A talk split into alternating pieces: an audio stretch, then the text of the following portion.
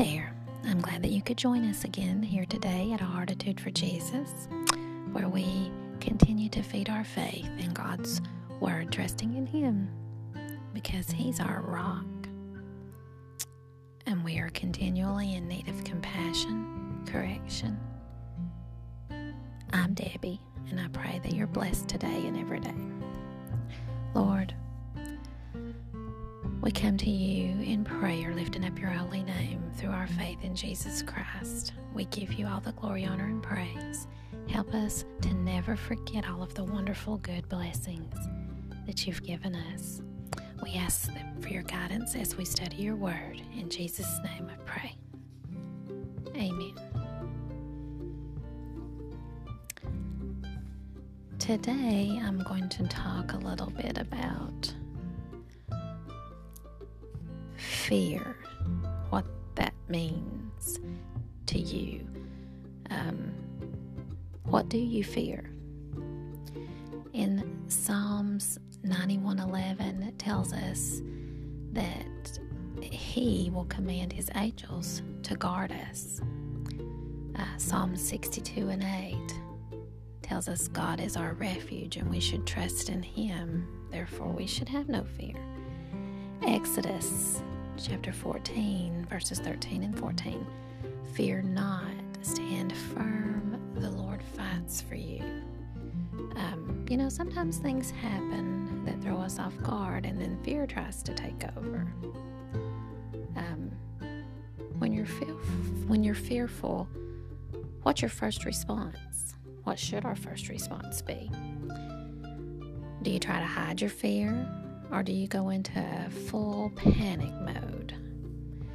The flesh is weak, and fear will plague everybody, but it's what we do in the midst. It's how we overcome that. In Psalms 91, it tells us that God will command His angels to protect us. God's always there. No matter what, He's there and He's ready to help us to move forward. Even when we feel like that we just can't do that, He can. It's only through His strength that we're able to push through difficulties that we face and be able to move forward. When we dwell in the shelter of the Almighty, we can rest in knowing that we are secure and that no enemy can touch us. God doesn't demand our perfection because we are flawed. He just wants our obedience and our trust and, of course, our love. When we're obedient, we're protected, we're defended, and guarded from any harm. And here's where it gets good, because we have to believe with what? No fear. God wants us, all of us, not just the parts that we're comfortable in giving Him.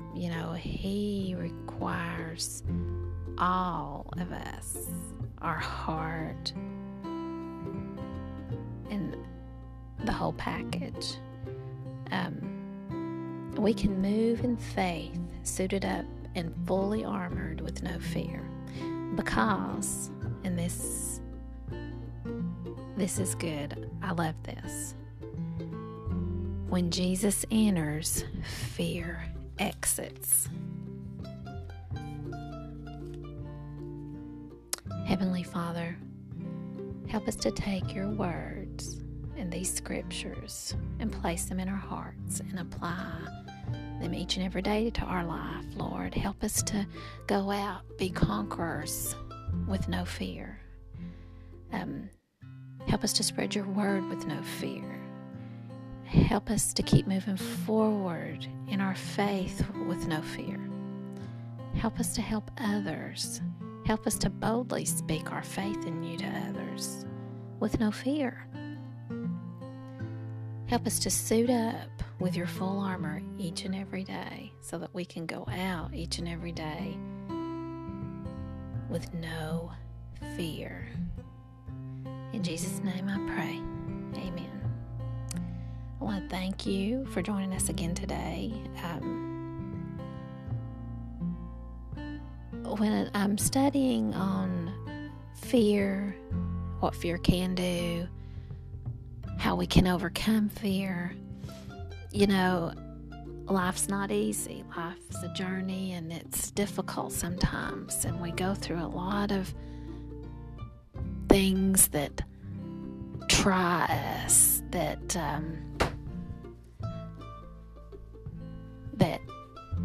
hinder us from moving fully in God's Word and being able to